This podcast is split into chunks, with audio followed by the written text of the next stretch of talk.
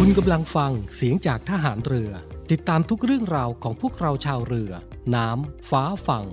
กับช่วงเวลาของเนวีไทย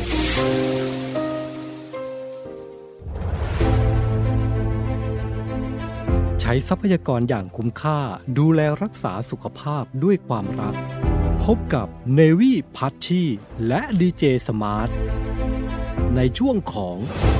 Navy Healthy นาวา สุขภาพ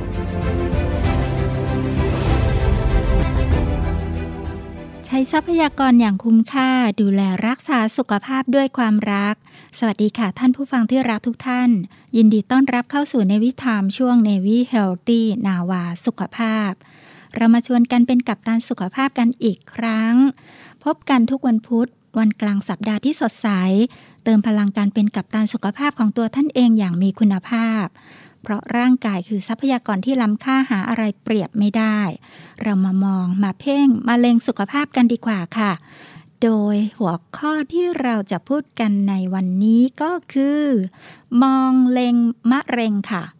มะเร็งคือโรคที่เกิดจากความไม่ปกติของเซลล์ในอวัยวะต่างๆ ของร่างกาย โดยมีการเจริญเติบโตที่ผิดปกติ เกิดเป็นก้อนเนื้อ มีการลุกลามเข้าไปยังอวัยวะข้างเคียง หรือว่ากระจายไปยังส่วนอื่นๆ ของร่างกายได้ ผ่านทางระบบเลือด หรือระบบทางเดินน้ำเหลือง โรคมะเร็งมีหลากหลายชนิดค่ะตำแหน่งที่เป็นจุดกำเนิดของโรค ก็มีหลากหลาย และก็มีหลายชนิดของเซลล์มะเร็งด้วยโรคมะเร็งพบได้ในทุกเพศทุกวัย ตั้งแต่แรกเกิดจนไปถึงผู้สูงอายุ ส่วนใหญ่ก็จะ พบในอายุตั้งแต่ 50 ปีขึ้นไป ส่วนในวัยเด็กพบน้อยกว่าผู้ใหญ่ประมาณ 10 เท่า มะเร็งต่างจากเนื้องอกตรงไหน ต่างกันที่ก้อนเนื้อ หรือว่าแผลของมะเร็งจะโตเร็วลุกลามเข้าอวัยวะข้างเคียง เข้าต่อมน้ำเหลือง และแพร่กระจายเข้าหลอดเลือด กระแสเลือด และหลอดน้ำเหลือง หรือกระแสน้ำเหลืองไปยังเนื้อเยื่ออวัยวะต่างๆ ทั่วร่างกาย โดยมักแพร่สู่ปอด ตับ สมอง กระดูก และไขกระดูก ดังนั้น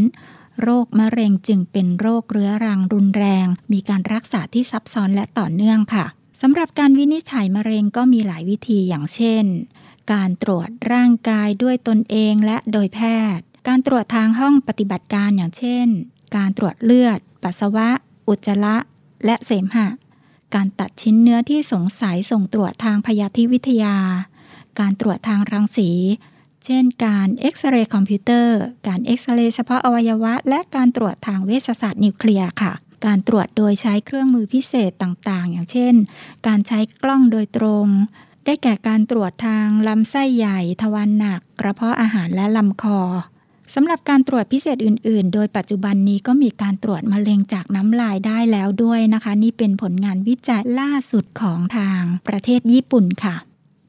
มะเร็งนั้นถ้าตรวจเจอตั้งแต่ในระยะแรก ๆ ก็จะรักษาให้หายขาดได้ง่าย วันนี้ค่ะ เรามีกัปตันสุขภาพที่จะมาคุยแลกเปลี่ยนประสบการณ์ในการเป็นมะเร็งเต้านมท่านผู้ฟังทั้งผู้หญิงและผู้ชาย ก็ควรที่จะฟังเรื่องนี้นะคะ เพื่อที่จะรับรู้และนำไปดูแลตนเอง และคนที่ท่านรัก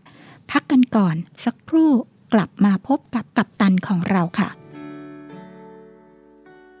แบ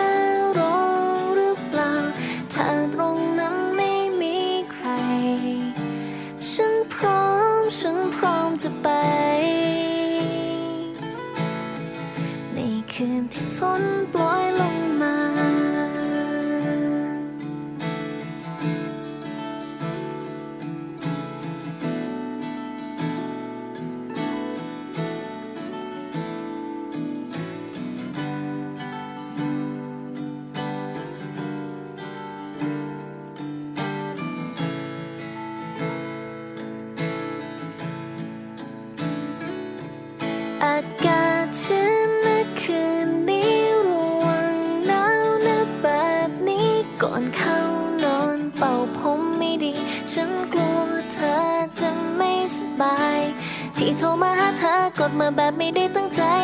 ไม่ได้คิดอะไรแค่กลัวเธอไม่สบายเท่านั้น เท่านั้นแค่อยากจะรู้ว่าตรงที่เธอยืนนั้น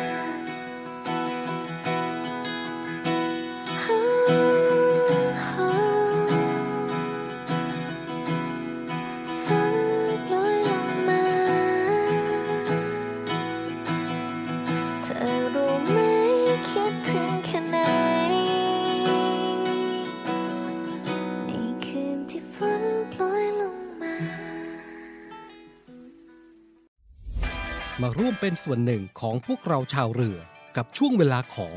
ในวิถานทางสทรวังนันทอุทยาน FM 93 MHz เวลา 7 นาฬิกาถึง 8 นาฬิกา และสทรในเครือข่ายเสียงจากทหารเรือ เวลา 18 นาฬิกา 5 นาทีถึง 19 นาฬิกา วันจันทร์ ช่วง รอบรั้วทะเลไทย โดย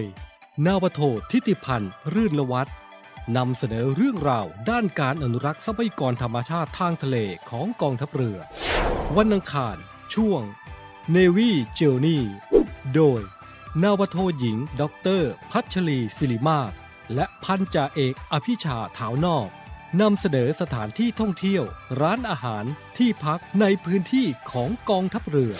วันพุธ ช่วง Navy Healthy โดย นาวาโทหญิงด็อกเตอร์พัชรีศิริมาศและพันจ่าเอกอภิชาถาวนอกนำเสนอและเผยแพร่ความรู้เกี่ยวกับโรคภัยไข้เจ็บ การดูแลสุขภาพกายและสุขภาพใจ วันพฤหัสบดี ช่วง English on Board โดย นาวาโทหญิง พัทราพรอนันตสุข การใช้ภาษาอังกฤษในชีวิตประจำวัน วันศุกร์ช่วง ใต้ร่มธงช้าง โดย นาวาโทหญิงด็อกเตอร์กันทิมา ชระพินโยนำเสนอเรื่องราวประสบการณ์ในการรบการปฏิบัติหน้าที่ของกำลังพลกองทัพเรือในพื้นที่ต่างๆ วันเสาร์ช่วงลอเรือลอราชนาวี โดย นาวาโทหญิงมัทุศรเลิศพาณิชย์นาวาตรีสุทธิชัยธรรมชาติ และเรือโทหญิงพุทธรักษาโรคารักษ์ นำเสนอข้อกฎหมายที่น่าสนใจที่เกี่ยวข้องกับการปฏิบัติงานและภารกิจของกองทัพเรือ วันอาทิตย์ ช่วง Navy Variety โดยพันจาตรี ปรัชญาธรรมโชตและจาโทหญิง ไหมแพรศิริสารนำเสนอบทเพลงทหารเรือ เกร็ดความรู้เกี่ยวกับดนตรี เพลงไทย เพลงสากล เพลงเก่า สัมภาษณ์นักร้องผู้ที่มีความรู้เกี่ยวกับดนตรีไทย ทุกเรื่องราวของพวกเราชาวเรือ น้ำ ฟ้า ฝั่งเนวิทาน แล้วพบกันครับ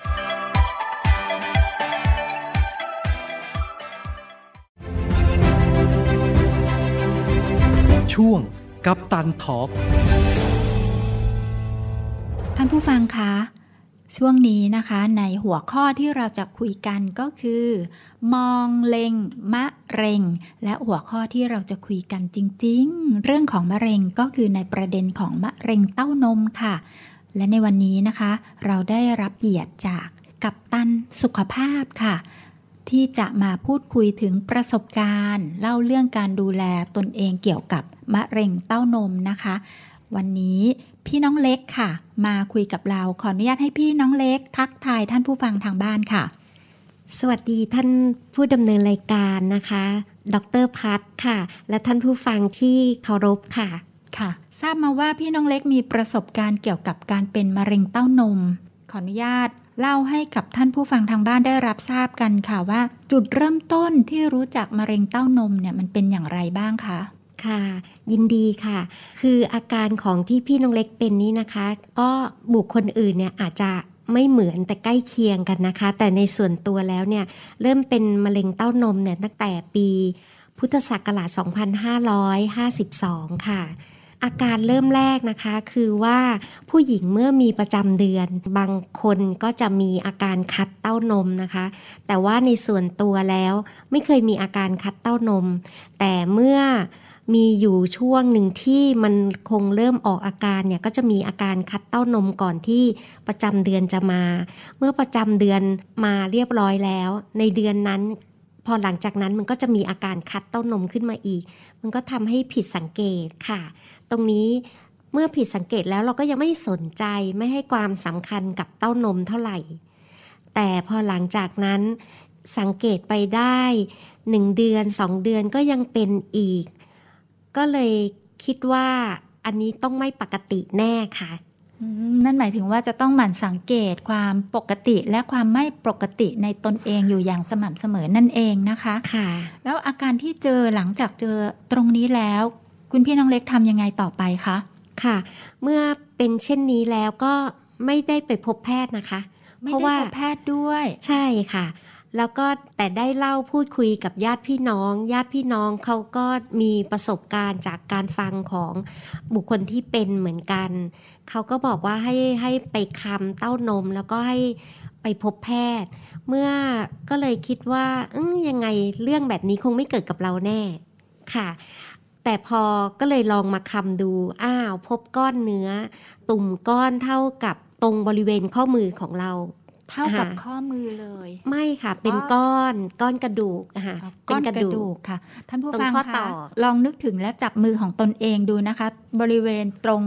ข้อมือของแต่ละท่านจะมีปุ่มเล็ก ๆ อยู่ทางด้านนอกของข้อมือนะคะ ปุ่มขนาดนี้นะคะ เป็นขนาดที่คุณพี่น้องเล็กเจอที่บริเวณเต้านมของตนเอง หลังจากที่สังเกตความเปลี่ยนแปลงของตัวเองมาแล้วระยะหนึ่งประมาณ 2-3 เดือนนะคะ ที่เห็นว่าในช่วงที่มีอาการคัดเต้านมก่อนและหลังการมีประจำเดือน ก็ยังมีความต่อเนื่องมากถึง 3 เดือน ก็เริ่มสังเกตเห็นความผิดปกติ ก็เลยไปปรึกษาญาติ แล้วตอนนี้เริ่มจะมาคลำเต้านมของตัวเองอย่างเป็นทางการอีกครั้งหนึ่งค่ะ ค่ะ เมื่อคลำเจอแล้วนี่ก็ก็ไม่ได้ตกใจอะไร ก็คิดว่าคงอาจจะเป็นก้อนเนื้อธรรมดาหรือเป็นซีดแต่ก็ ก็เลยหาเวลาไปพบแพทย์ค่ะ พอหลังจากนั้นเมื่อไปพบแพทย์ที่โรงพยาบาลจุฬาคุณหมอก็ได้ตรวจ เมื่อตรวจเสร็จคุณหมอเนี่ยทราบทันทีว่าเป็นมะเร็งเต้านมอ๋อทราบทันทีเลยวิธีการตรวจคุณหมอตรวจยังไงให้เหรอคะคุณหมอก็คำคำๆแล้วคุณหมอได้ได้บอกว่า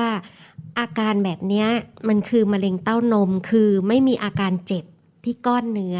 แล้วก้อนเนื้อก็อยู่กับที่ค่ะ ก็เลยทราบว่าอ๋อถ้ามันเป็นก้อนที่ไม่ได้กิ้งไปที่ไหน แล้วก็ไม่มีอาการเจ็บบริเวณก้อนเนื้อนั่นหมายถึงว่า เป็นเนื้อร้ายค่ะ เมื่อคุณหมอบอกเช่นนั้นก็รู้สึกตกใจมาก เพราะเราคิดตั้งแต่แรกแล้วว่า ไม่ได้เป็นยังไงเราก็ไม่เป็นเรื่องที่ไม่ดีหรือ หรือเรื่องร้ายๆ คงไม่เกิดกับเราแน่ค่ะค่ะ การไม่มีโรคเป็นลาบอันประเสริฐ และทุกๆทท่านก็คงคิดว่าตัวเองจะไม่มีเหตุการณ์แบบนั้น แต่ในความไม่แน่นอนก็อาจจะมีอะไรที่เกิดขึ้นกับเราก็ได้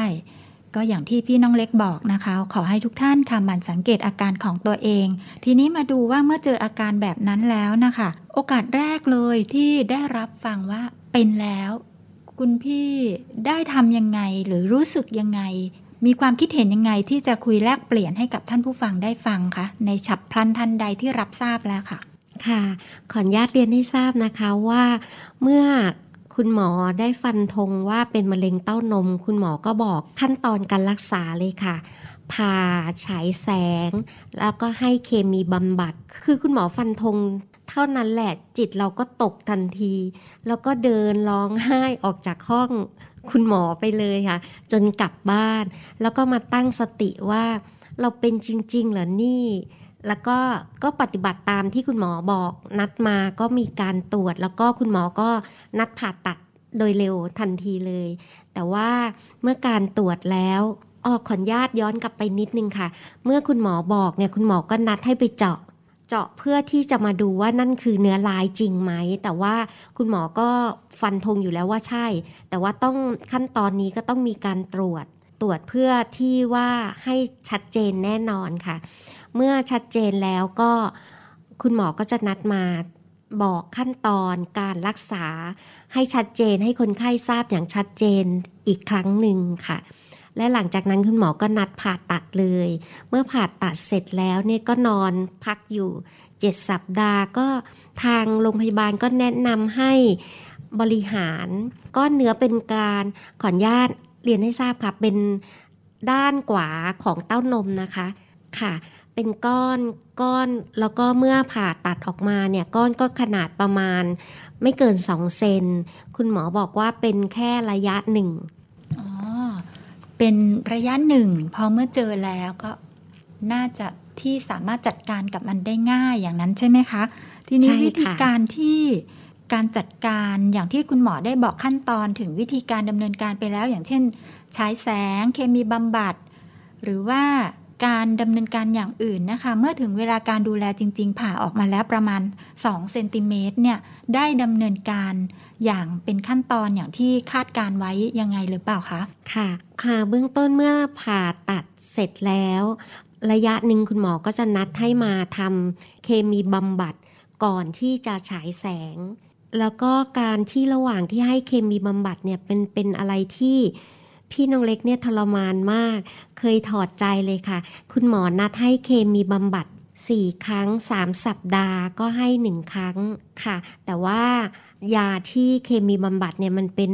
1โดส คือตัวยาเนี่ยไม่ทราบนะคะ แต่ว่าขณะที่ให้เคมีบำบัดเนี่ยมันจะมีอาการซ่าไปทั้งตัว เพราะว่าตัวยานั้นแล้วก็ให้ทานน้ำเยอะๆค่ะ และหลังจากนั้นเนี่ยสัปดาห์แรกเนี่ยจะไม่มีอาการอะไรค่ะ ไม่มีอาการแพ้ พอทานได้ก็รู้สึกว่า โอ้ไม่เห็นเป็นอะไรเลยค่ะ ระยะแรกนะคะ พอเมื่อสัปดาห์ที่สองก็ยังพอไหวอยู่ พอสัปดาห์ที่สามก็ก็ยังไม่เป็นอะไรไม่เห็นเป็นอะไรเลย พอให้เข็มที่สองปุ๊บ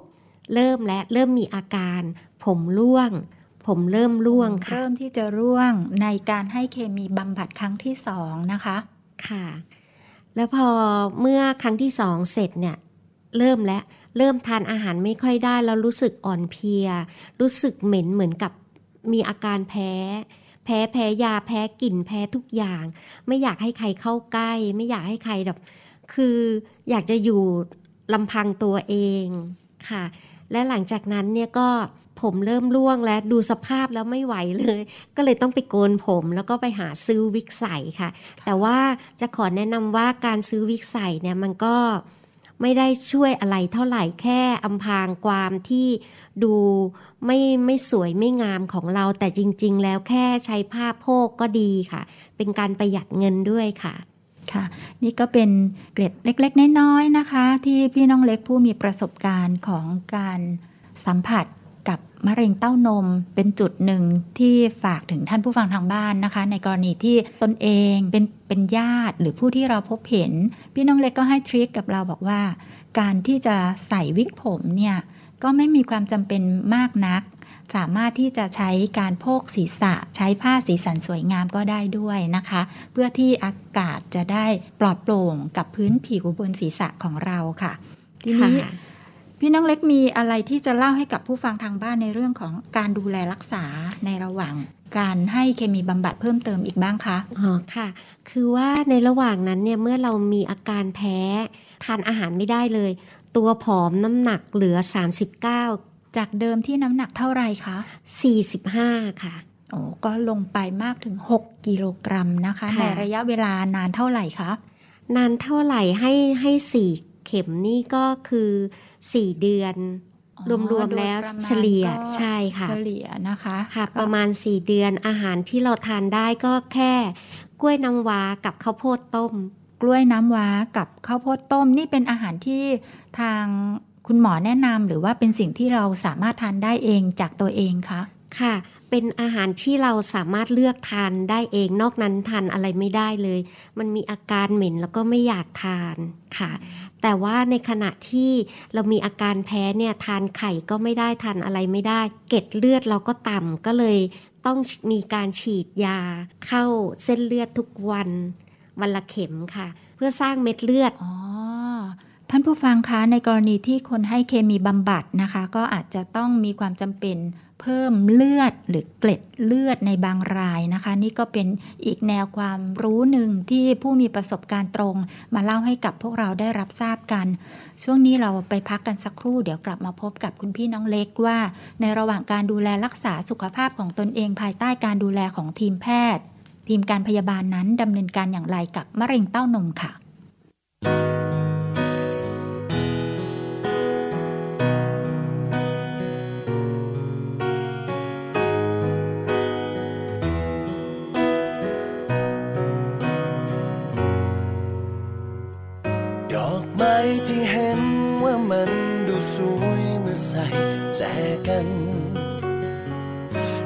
ถามมันไหมว่าโดนบังคับ หรือสมัครใจ มีคนที่พรากมันมาอำลากิ่งก้านใบและสุดท้าย เมื่อร้องไห้บนแจกันและฉันก็รู้ว่าเธอก็รักก็ห่วงเท่าไร ให้หันทางไหนก็มี เธอชี้คอยบอกกับฉัน ใจจริงก็รักเธอ ทั้งรักและผูกพัน แต่ว่าใจมันทนทำตามต่อไปไม่ไหวแค่อยากเป็นตัวเอง อยากเป็นตัวฉันคนเดิมหยุดเติมอะไรลงไป ฉัน ใช้ชีวิตหนักๆมีรักก็อยากให้ผ่อนคลาย อยากให้รักฉัน แบบที่เป็นฉันจริงๆหยุดทำให้เป็นใครๆ รักเธอมาก รักเธอมากที่สุด แต่มันก็ต้องเปลี่ยนไป วันนี้ฉันจะจากไปฉันขอไปเป็น ว่าฉันไม่แคร์ไม่รักไม่ห่วงใครใคร แต่ขอไปใช้ไปมองชีวิตในแบบลำพัง วันหนึ่งหากพบตัวเองวังเวงหมดหนทาง แล้ววันนั้นดอกไม้จะกลับมาหาแจกัน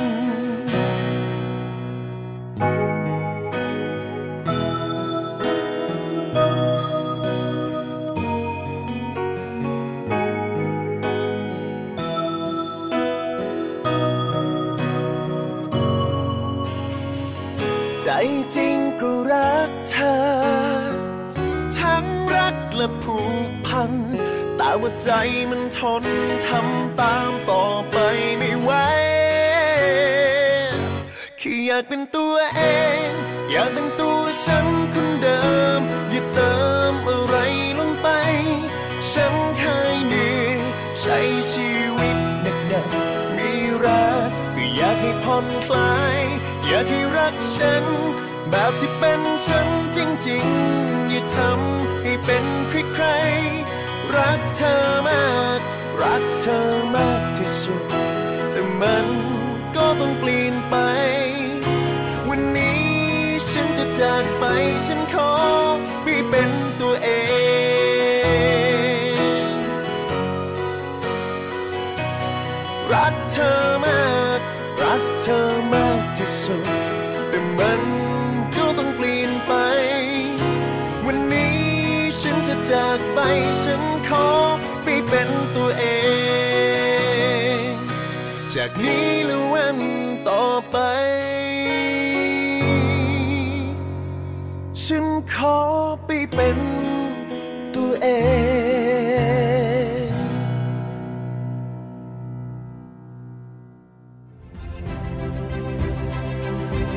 ช่วงกับตันทอล์กท่านผู้ฟังคะ ท่านผู้ฟังที่รัก ถ้าเกิดว่าใครฟังในช่วงต้นไปก็จะได้รับทราบค่ะว่าคุณพี่น้องเล็กกับตันสุขภาพของเราในวันนี้นะคะ ได้พูดเล่าเรื่องเกี่ยวกับประสบการณ์ การเป็นมะเร็งเต้านมของตัวคุณพี่น้องเล็กเอง ซึ่งยังมีความต่อเนื่องค่ะ เราจะคุยกันต่อว่าในระหว่างที่ให้เคมีบำบัด ซึ่งคุณพี่น้องเล็กต้องรับเคมีบำบัด4ครั้ง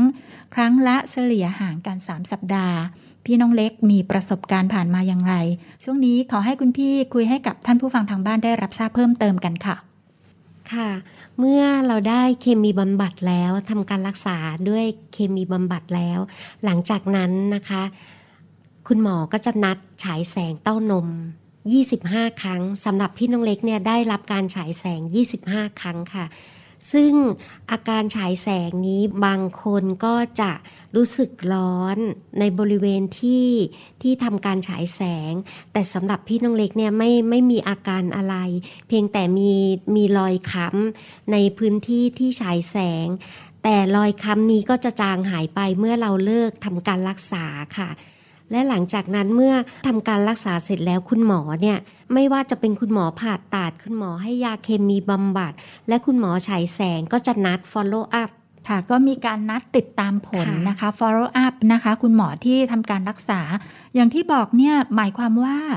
หนึ่งโรคของมะเร็งเต้านม คุณพี่น้องเล็กต้องพบแพทย์หลากหลายสาขาทีเดียว อย่างอะไรบ้างนะคะเมื่อกี้พูดให้ฟังกันแล้ว คุณหมอคุณหมอผ่าตัดค่ะอ่าหนึ่งคุณหมอสัญญกรรมทางด้านการผ่าตัดนะคะค่ะแล้วก็คุณหมอให้ยาเคมีบำบัดค่ะ คุณหมอหรือว่านายแพทย์ทางด้านรังสีวิทยานะคะ เป็นเรื่องของการให้เคมีบำบัดค่ะค่ะ แล้วก็คุณหมอฉายแสง ก่อนทำการฉายแสงเนี่ยคุณหมอจะวางแผนการรักษาก่อนด้วยค่ะ ก็อธิบายให้คนไข้เนี่ยทราบว่า การฉายแสงเนี่ยจะทำยังไงฉายกี่ครั้ง แล้วก็จะมีอาการอะไรดูแลรักษายังไงค่ะอ๋อก็หลากหลายสาขาทางการแพทย์ที่ค่ะมาร่วมมือร่วมใจการดูแลรักษาพี่น้องค่ะเล็กนะคะค่ะอย่างเช่น หมอสัญญกรรม หมอเคมีบำบัด ในเรื่องของตัวยาที่จะทำไปจัดการกับเซลล์ที่ไม่ปกติของร่างกาย แล้วก็ยังเป็นนายแพทย์ทางด้านรังสีวิทยาดูแลเรื่องการฉายแสงนะคะ แล้วยังไงต่อคะแพทย์ทั้ง 3 สาขาเลยมีการนัดหมายให้ไปพบค่ะคะมีการนัดหมายเนี่ยเริ่มแรกเนี่ยจะนัดทุกหนึ่งเดือนเลยค่ะ ทั้ง 3 คุณหมอนะคะ นัด 1 เดือน พอหลังจากนั้นก็จะเป็นเลื่อนเป็น 3 เดือน ถ้าอาการดีขึ้นนะคะ แล้วก็เลื่อนเป็น 6 เดือน แล้วก็รักษาไปเรื่อย ๆ ต่อจากนั้นเนี่ยไปตามนัดนะคะ แล้วก็จะเลื่อนไปเป็น 1 ปีค่ะ แล้วก็จะนัดกันทุกๆปี พบกันเพื่อติดตามว่าเรายังมีค่ามะเร็งอยู่หรือเปล่า แต่ถ้าเราสุขภาพดีดูแลดีแล้ว ผลการรักษาดีการติดตามดี ก็จะเพิ่มระยะห่างที่ค่ะจะมาพบคุณหมอค่ะความห่างของระยะเวลาก็จะกว้างขึ้นค่ะไม่มีความถี่มากนักจากค่ะเดิมๆ นัดครั้งละ 1 เดือหนนึ่งเดือน เป็นสาม3เดือนเดือน เป็น 6 เดือนและเป็น 1 ปี และทุกๆปี คุณพี่น้องเล็กก็จะต้องไปพบแพทย์ในหลากหลายสาขาด้วยเหมือนกันนะคะ อย่างเช่นตอนนี้ที่พี่น้องเล็กบอกว่า มีประสบการณ์นี้เริ่มต้นมาพบครั้งแรกตั้งแต่ปี 2552 และในปีนี้ 2564 หนึ่งขวบโหลพอดีเลยหนึ่งโหลของจำนวนปีนะคะหนึ่งวงรอบนักสัตว์นะคะ ที่ได้สัมผัสกับมะเร็งเต้านมมาแล้ว 12 ปี ถึงเวลานี้คุณพี่น้องเล็กรู้สึกยังไงกับการเป็นมะเร็งเต้านมคะรู้สึกยังไงเริ่มแรกรู้สึกว่า เราเป็นมะเร็งเต้านมเนี่ย เรายังไม่อยากตาย เพราะเราทราบมาว่าพอเป็นมะเร็งเนี่ยมันน่ากลัว เราจะต้องตายไม่ได้เราขอหมั่นทำบุญสร้างกุศลก่อนค่ะ เมื่อหลังจากนั้นขณะที่เรารักทำการรักษา เราก็จะศึกษาพระธรรม เพื่อที่ให้เข้าใจ ในชีวิตว่าเออที่เราเกิดมาเนี่ยมีโรคภัยไข้เจ็บนะ การที่ไม่มีโรคเป็นลาบอันประเสริฐจริง ๆค่ะ และหลังจากนั้นเนี่ยก็เมื่อฟังทำไปเรื่อย ๆ ได้เกิดปัญญา เราก็ทราบว่าทุกสิ่งคือไม่มีเราค่ะ ดิฉันเนี่ยจะได้ฟังของรายการบ้านธรรมะจากมูลนิธิศึกษาและเผยแพร่พระพุทธศาสนา ซึ่งทำให้พี่น้องเล็กเนี่ยได้ทราบว่า เออเราเนี่ยมันก็แค่เป็นโรคแล้วเราก็ให้อยู่กับมันให้ได้ค่ะ ก็เข้าถึงสัจธรรมและความเป็นธรรมดาของชีวิตมนุษย์นะคะ ในเรื่องของสภาพสภาวะจิต คุณพี่ก็เข้าสู่ความเป็นธรรมชาติ ความเป็นธรรมะ และในเรื่องของการปฏิบัติตนล่ะคะ ทุกวันนี้คุณพี่น้องเล็กดูแลตนเองยังไงคะดูแลตนเอง ในช่วงระหว่างทำการรักษาเนี่ยคุณหมอก็จะห้ามทานอาหารของปิ้งย่าง คือให้ทานของสุกอะค่ะให้ทานของสุกปิ้งย่างหมักดองเนี่ยห้าม แต่พอหลังจากนั้นแล้วก็ติดที่จะไม่ทานของปิ้งย่างหมักดอง จนมาถึงทุกวันนี้ นานๆ ครั้งที่จำเป็นก็จะต้องทานของย่างบ้างค่ะค่ะ ก็คืออย่างที่หนึ่งวิธีการเลือก รับประทานอาหารของคุณพี่น้องเล็กก็คือปฏิบัติตามที่คุณหมอแนะนำชี้แนะมา อีกอย่างหนึ่งก็ต้องเลือกตามที่ตนเองมีความสุขด้วย เพราะการรับประทานอาหารอะไรที่รู้สึกมีความสุขร่างกายก็จะมีการสร้างภูมิคุ้มกันในตนเองเพิ่มมากยิ่งขึ้นนะคะค่ะแล้วก็อีกสาเหตุหนึ่งอีกสาเหตุหลักใหญ่ ๆ ที่เกิดมะเร็งเต้านมนี้ก็คือเพราะความเครียดค่ะ ความเครียด ใช่ค่ะ เป็นตัวร้ายเลยค่ะ ที่ทำทำร้ายร่างกายเราค่ะ ซึ่งเราเนี่ยจะสะสมความเครียดไว้ เพราะว่าพี่น้องเล็กเนี่ยจะเป็นคนที่เฉยๆ ไม่ตอบโต้ คือ เรียบเรียบเงียบเงียบติ่มติมแต่ว่าเมื่อมีอะไรมากระทบ ซึ่งตอนนั้นเราไม่ได้ศึกษาพระธรรม เราจะรับไม่ค่อยได้ แต่เราไม่พ่งออกไป เราจะเก็บและเราก็จะแก้ปัญหาของเราเอง มีความรู้สึกน้อยเนื้อต่ำใจบ้าง แต่เมื่อศึกษาพระธรรมแล้วทุกอย่างดีขึ้นทุกอย่างเลยค่ะ ค่ะ ท่านผู้ฟังคะพี่น้องเล็กกำลังเล่าสู่พวกเราได้รับฟังกันนะคะว่าคุณพี่น้องเล็กผ่านการ เป็นมะเร็งเต้านมมาแล้วมากถึง 12 ปี ทุกวันนี้คุณพี่น้องเล็กเข้าสู่ธรรมะ หรือว่ามีหลักคิด การปฏิบัติตนของตนเอง มีการกำหนดจิต ก็จะเข้าใจธรรมชาติของการมีชีวิตมากยิ่งขึ้น และทุกวันนี้พี่น้องเล็กก็ปฏิบัติคุณงามความดีในช่วงนี้อยากให้คุณพี่น้องเล็กทำความดีอีกสักอย่างหนึ่งฝากแนวคิดอะไรดี ๆ ให้กับท่านผู้ฟังทางบ้านค่ะ ค่ะ ในชีวิตเรานะคะ สิ่งที่สำคัญที่สุดเนี่ยไม่ใช่เงินราบยศสรรเสริญ แต่สิ่งที่ประเสริฐที่สุดในชีวิตคือ การเข้าใจพระธรรมค่ะ อ๋อค่ะ ท่านผู้ฟังคะ ได้ฟังพี่น้องเล็กแล้ว ก็หวังเป็นอย่างยิ่งค่ะ ว่าเราจะได้รับแนวคิดแนวปฏิบัติในเรื่องของโรค ในเรื่องของการพิจารณาลาบยศสรรเสริญ และการปฏิบัติตน ท้ายที่สุดพี่น้องเล็กฝากให้กับท่านผู้ฟังทุกท่าน และเราทุกคนเลยค่ะว่า การเข้าถึงแก่นธรรมะนะคะ หรือว่าท่านใดนับถือสิ่งใดที่เป็นจุดยึดเหนี่ยวของแต่ละท่านเอง ก็ขอให้ทุกท่านนะคะ มีความมั่นคงทางจิตใจ ดูแลร่างกายของตนเองอย่างดี ดูแลจิตใจของตนเองอย่างดี และเราจะมีสุขภาพดีไปด้วยกันกราบขอบพระคุณ คุณพี่น้องเล็กนะคะ ที่กรุณาให้เกียรติมาพูดคุยกับท่านผู้ฟังทางบ้าน ผ่านรายการของเรา Navy Healthy Nava สุขภาพค่ะ พี่น้องเล็กเป็นกัปตันสุขภาพที่ยอดเยี่ยมมากเลยค่ะ ขอบพระคุณค่ะ ค่ะ สวัสดีค่ะ ช่วงกับตันทอล์กบอก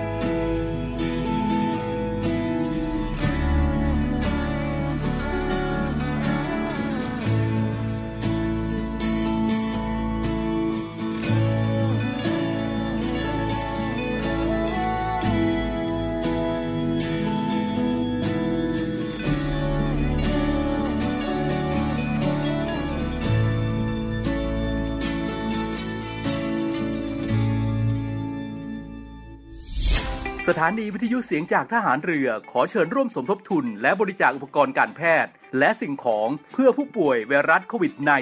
-19 ร่วมสมทบทุนมูลนิธิสมเด็จพระปิ่นเกล้า โดยบริจาคผ่านบัญชีธนาคารทหารไทยจำกัดมหาชน ชื่อบัญชี มูลนิธิสมเด็จพระปิ่นเกล้า เลขที่บัญชี 040ขีด2ขีด00002ขีด0เมื่อโอนเงินแล้วส่งหลักฐานการบริจาคเพื่อขอรับใบเสร็จรับเงิน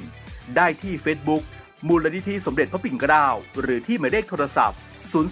475 2737 และ 062 378 7364 ร่วมบริจาคอุปกรณ์การแพทย์และสิ่งของ สามารถบริจาคได้ที่ ศูนย์รับบริจาคโรงพยาบาลสมเด็จพระปิ่นเกล้ากรมแพทย์ทหารเรือ หมายเลขโทรศัพท์ 02 475 2576 และ 063 442 2614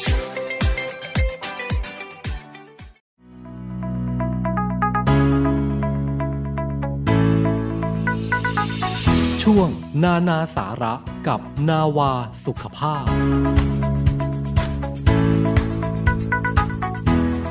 นานาสาระกับ Navy Healthy นาวาสุขภาพค่ะ ท่านผู้ฟังที่รักคะเรื่องราวของสุขภาพค่ะ ต้องหมั่นสังเกตกันค่ะกายกับใจจับไว้มัดรวมกันไว้เลยค่ะ เป็นเรื่องการใกล้ชิดสนิทสนมเป็นบัดดี้ที่รักกันเลยประมาณนั้นนะคะ กายก็จะเตือนความรู้สึกทางใจสำหรับใจแล้วก็ต้องใส่ลงไปในกายแบบจริงจัง เรียกว่าใส่ใจค่ะ วันนี้นานาสาระกับ Navy Healthy นาวาสุขภาพ มีเรื่องมานำเสนอถึงการสังเกตร่างกาย ใส่ใจอาการสัญญาณอันซ่อนเร้นค่ะ การซ่อนเร้นอะไร ซ่อนเร้นอะไรไว้ ก็อาจจะซ่อนเร้น โรคร้ายที่อาจเกิดขึ้น ว่าจะเกิดอะไรอย่างไรขึ้นบ้างนะคะ โดยมีอาการที่น่าสนใจที่จะใส่ใจมากๆ ดังต่อไปนี้นะคะ อาการแรกต้องสังเกตอาการปวดหัวบ่อยๆ ค่ะ ถ้าสิ่งที่พกพาประจำกายคือยาแก้ปวดหัว หรือว่าคำพูดที่กล่าวบ่อยก็คือชอบปวดหัวอะไรแบบนี้นะคะ ก็ให้พึงระวังไว้เลยค่ะว่า อาจเป็นสัญญาณเตือนนะคะว่ามีเซลล์ที่ไม่ปกติเกิดขึ้นในร่างกายของเรา หรือเป็นสัญญาณเตือนว่าควรจะพักผ่อนให้เยอะ ใส่ใจตนเองให้มากกว่าเดิมๆ หากลองสังเกตตัวเองดูแล้วนะคะ หาวิธีผ่อนคลายความเครียด ก็จะต้องระวังไว้ก่อน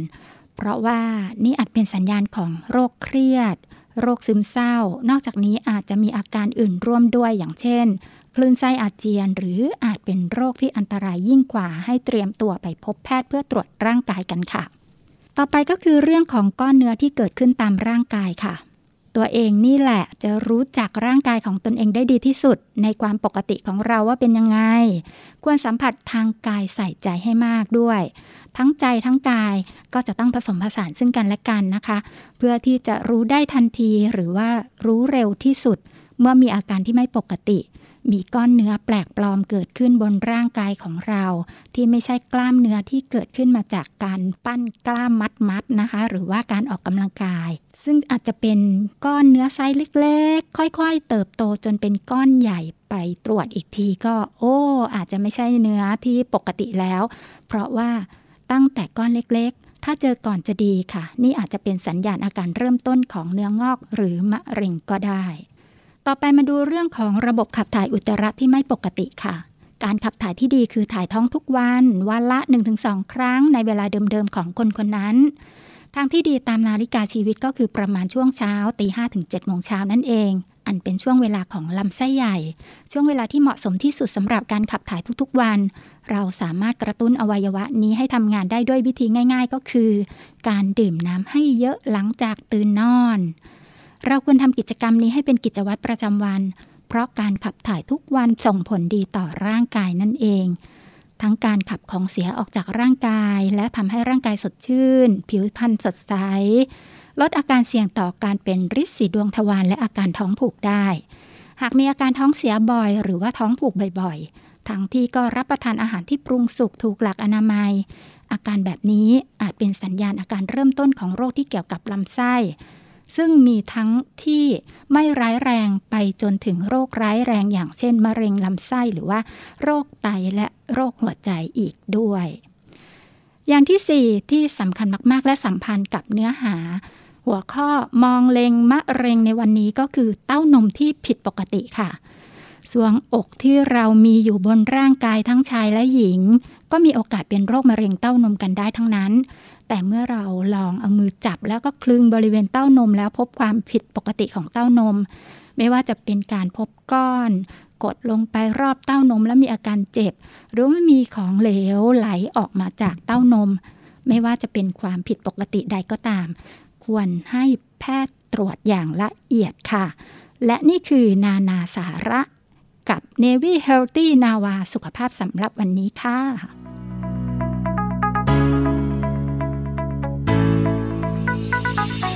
ช่วง นานาสาระกับนาวาสุขภาพ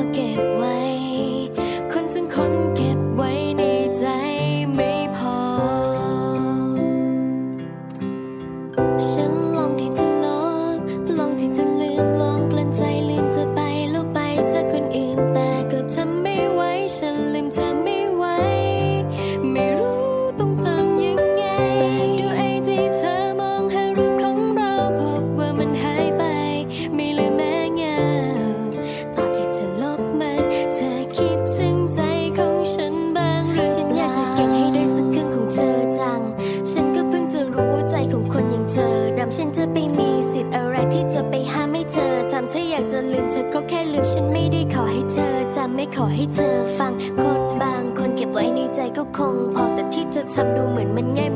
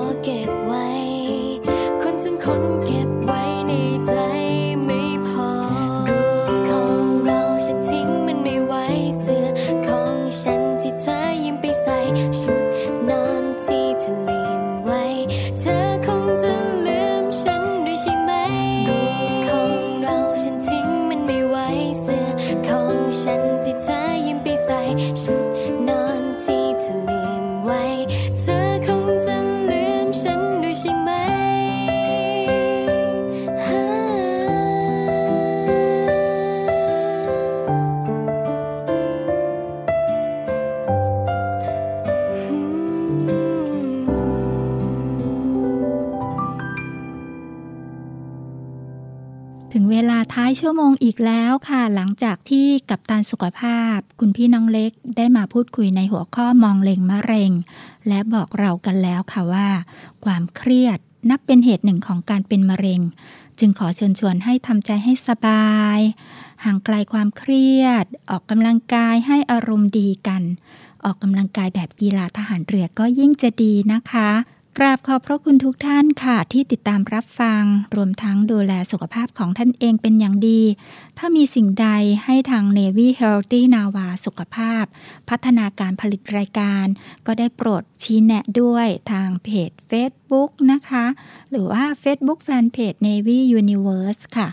นอกจากนั้นแล้วก็เป็นทางไลน์นะคะ add ID Line กับแอดมินของเราที่ OKRUOK ID Line โอเค are you OK นะคะ ช่วงนี้ฝนตกบ่อยๆ ดูแลสุขภาพกันให้มากยิ่งขึ้น อาการหวัดกับอาการของโควิดคล้ายกันมาก มันสังเกตตนเอง ดูแลตนเองอยู่อย่างสม่ำเสมอ เพื่อให้ปลอดภัยห่างไกลจากมะเร็ง และห่างไกลจาก โควิดสำหรับโควิดแล้วนะคะ ก็ต้องชวนการใส่แมสเว้นระยะห่าง ล้างมือบ่อยๆ ออกกำลังกายพอสมควร ขอให้ทุกท่านโชคดีมีความสุข สุขภาพดี แข็งแรงทั้งร่างกายและจิตใจห่างไกลโควิด วันนี้หมดเวลาลงแล้วเนวี่พัชชี่ดีเจสมาร์ทและทีมงานนะคะ ก็ขออนุญาตลาไปก่อน พบกันใหม่ในวันพุธหน้าสำหรับวันนี้ สวัสดีค่ะ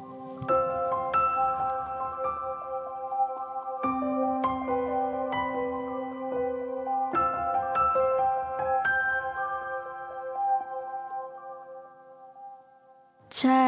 ของฉันมันชา เมื่อเธอยืนยันออกมาว่าต้องไป แม้ว่าฉันรักเธอมาแค่ไหน ภาพวันนั้นที่เราเคยฝันมันคงไม่มีต่อไป วันนี้เธอขอให้ฉันตัดใจ เธอรู้ ต้องยอมรับกับชีวิต ในโลกที่มันไม่มีเธอ แต่ถึงแม้อยากเย็นเท่าไร ฉันก็จะยอมรับมันเอาไว้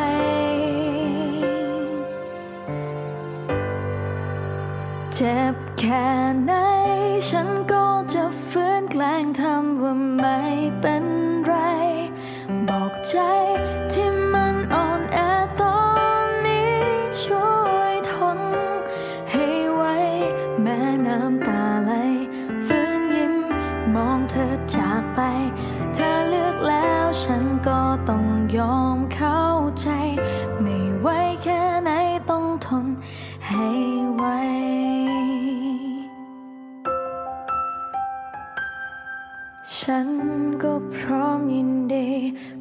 อเธอไปเจอกับทางที่ดีกว่า แม้ว่าตรงนั้นจะไม่มีฉัน ขอบใจนะ ที่ครั้งหนึ่งเธอเคยอยู่ตรงนี้กับฉัน ให้ฉันรู้ว่าเคยโชคดีแค่ไหน ในวันนี้มันคงไม่ง่ายเลยที่ฉันต้องยอมรับ กับชีวิตใน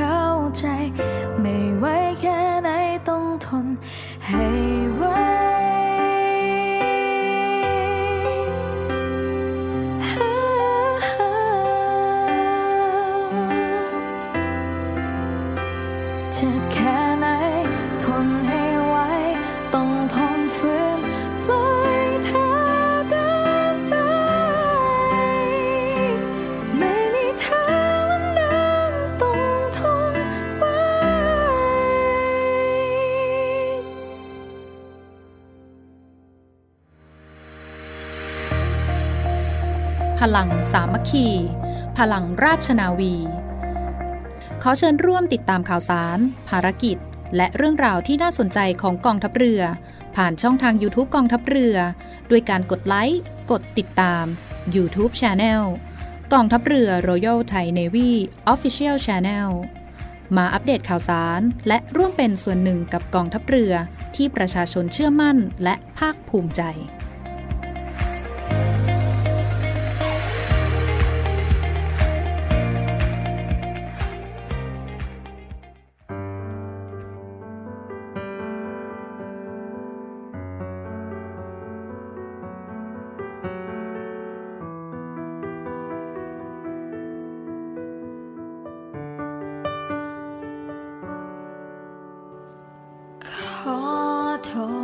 ที่ทำให้บอบช้ำ ขอ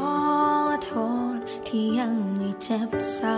ำ ปล่อยให้โดนตอกย้ำมันนานแค่ไหน รู้ดีว่าเขาจากไปไม่กลับมา ก็ยังคงคิดถึงทั้งน้ำตา ไม่รู้ทำไม ขอโทษนะหัวใจ อยากจะบอกขอโทษที่ไม่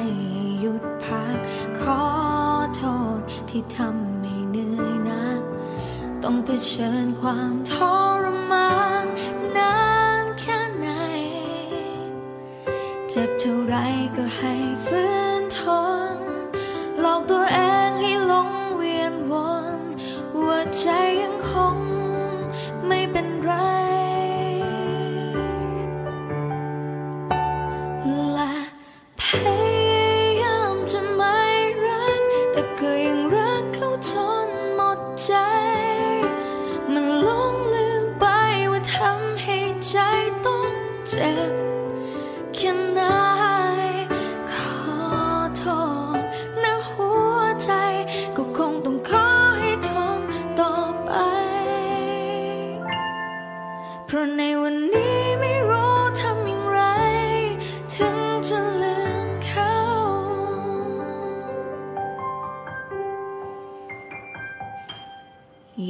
จบแล้วเรื่องราวที่ผ่านมาและมอบใจ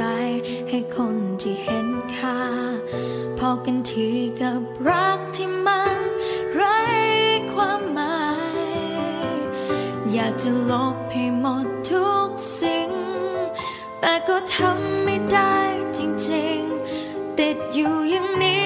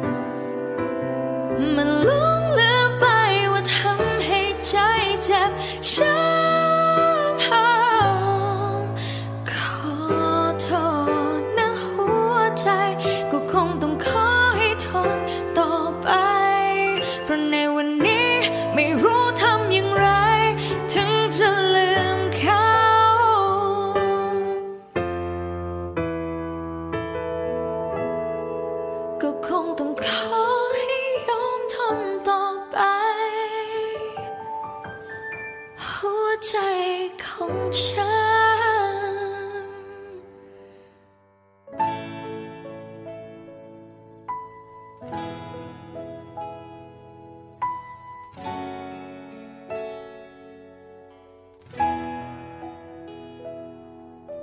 ฉันที่เคยโดนทำ